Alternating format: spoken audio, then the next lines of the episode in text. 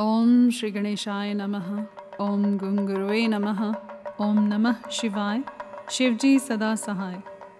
कोटि रुद्र संहिता, अध्याय चौंतीस। शंकर जी की आराधना से भगवान विष्णु को सुदर्शन चक्र की प्राप्ति तथा उसके द्वारा दैत्यों का संहार। व्यास जी कहते हैं, सूत जी का यह वचन सुनकर उन मुनीश्वरों ने उनकी भूरी भूरी प्रशंसा करके लोकहित की कामना से इस प्रकार कहा। ऋषि बोले, सूत जी, आप सब जानते हैं, इसलिए हम आपसे पूछते हैं, प्रभु, हरीश्वर लिंग की महिमा का वर्णन कीजिए। तात, हमने पहले से सुन रखा है कि भगवान विष्णु ने शिव की आराधना से सुदर्शन चक्र प्राप्त किया था। अतः उस कथा पर भी विशेष रूप से प्रकाश डालिए। सूत जी ने कहा, मुनिवरों हरीश्वर लिंग की शुभ कथा सुनो।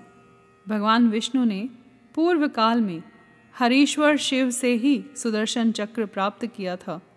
एक समय की बात है, दैत्य अत्यंत प्रबल होकर लोगों को पीड़ा देने और धर्म का लोप करने लगे। उन महाबली और पराक्रमी दैत्यों से पीड़ित हो, देवताओं ने देव रक्षक भगवान विष्णु से अपना सारा दुख कहा। तब श्री हरि कैलाश पर जाकर भगवान शिव की विधि पूर्वक आराधना करने लगे।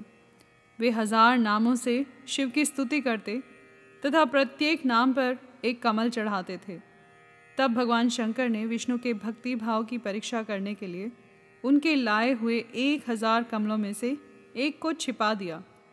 शिव की माया के कारण घटित हुई इस अद्भुत घटना का भगवान विष्णु को पता नहीं लगा। उन्होंने एक फूल कम जानकर उसकी खोज आरंभ की। दृढ़तापूर्वक उत्तम व्रत का पालन करने वाले श्री हरि ने भगवान शिव की प्रसन्नता के लिए उस एक फूल की प्राप्ति के उद्देश्य से सारी पृथ्वी का भ्रमण किया। परंतु कहीं भी उन्हें वह फूल नहीं मिला।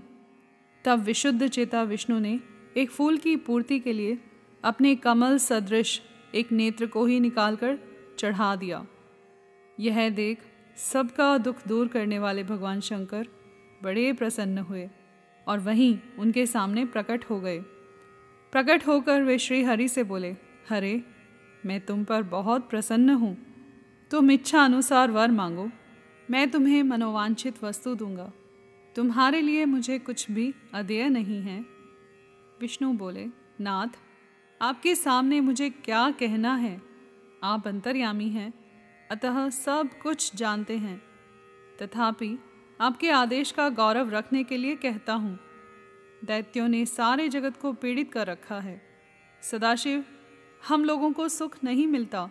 स्वामिन, मेरा अपना अस्त्र शस्त्र दैत्यों के वध में काम नहीं देता। परमेश्वर, इसीलिए मैं आपकी शरण में आया हूँ। सूत जी कहते हैं, श्री विष्णु का यह वचन सुनकर देवादिदेव महेश्वर ने तेजो राशि में अपना सुदर्शन चक्र उन्हें दे दिया। उसको पाकर भगवान विष्णु ने उन समस्त प्रबल दैत्यों का उस चक्र के द्वारा बिना परिश्रम के ही संहार कर डाला। इससे सारा जगत स्वस्थ हो गया। देवताओं को भी सुख मिला और अपने लिए उस आयुध को पाकर भगवान विष्णु भी अत्यंत प्रसन्न एवं परम सुखी हो गए। ऋषियों ने पूछा, शिव के वे सहस्र नाम कौन कौन हैं? बताइए। जिनसे संतुष्ट होकर महेश्वर ने श्री हरि को चक्र प्रदान किया था। उन नामों के महात्म्य का भी वर्णन कीजिए। श्री विष्णु के ऊपर शंकर जी की जैसी कृपा हुई थी, उसका यथार्थ रूप से प्रतिपादन कीजिए।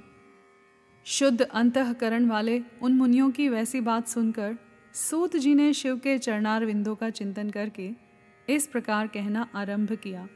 यहाँ पर अध्याय चौंतीस समाप्त हुआ।